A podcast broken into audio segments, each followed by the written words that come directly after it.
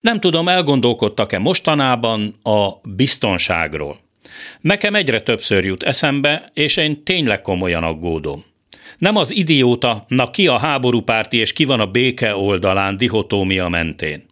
Ez a fajta üzenet ugyanis azoknak készült, akik kizárólag az óriás plakátokat tudják elolvasni, és azokat sem nagyon. Mondhatnám, hasonló stílusban, ezt a Rubel jobboldal találta ki elsősorban a saját házi használatára.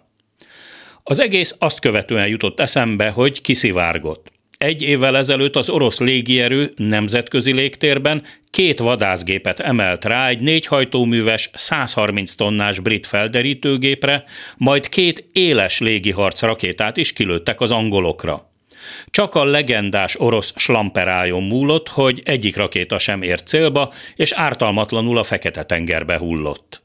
Mégis utoljára az én fiatal koromban a hidegháború éveiben jártunk ilyen közel a harmadik világháború kirobbanásához, és a jelek szerint még mindig nem tanult a világ belőle. Pedig ideje lenne megérteni, hogy a putyini Oroszország egy valódi kalózállam, hazug és gyilkos rablóbanda. Így is kell, vagy kellene viszonyulni hozzá. Éppen 40 éve történt, hogy a szovjet légierő lelőtt egy útvonalától eltávolodott dél-koreai utasszállító gépet a Szahalin félsziget közelében, majd cinikusan azt közölték, hogy a Boeing 747-es távozott a Japán tenger irányába. Csak azt nem tették hozzá, hogy nem visszintesen, hanem függőleges zuhanásban. 269 emberrel a fedélzetén, akik mind meghaltak. Ezúttal csak mintegy 30-an lehettek a brit RC-135-ös katonai felderítőgépnek a fedélzetén, de az orosz kommunikációs hibák sorozata vezetett a rakétaindításhoz, és csak a szerencsén meg a közismerten csapnivaló műszaki háttéren múlott, hogy nem lett belőle nemzetközi incidens. A rakéta nem talált, elsüllyedt. Csak hogy a nemzetközi légtér az nem torpedójáték kockás papíron.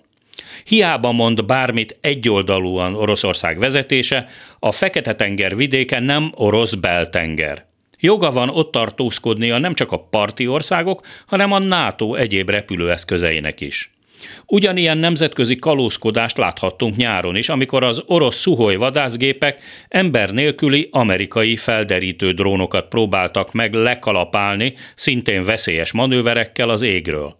Vajon mit fognak mondani, ha egyszer egy ilyen huszáros manőver után a tengerbe csobban egy orosz vadászgép? Aki ezzel a terrorista Oroszországgal együttműködik, kitüntetéseket, kőolajat, földgázt, meg még ki tudja, mit vesz át tőle, na az, az az igazi háború párti. És áruló. A szabad és közös Európa árulója. Az esti gyors mikrofonjánál Hardi Mihály, azonnal kezdünk.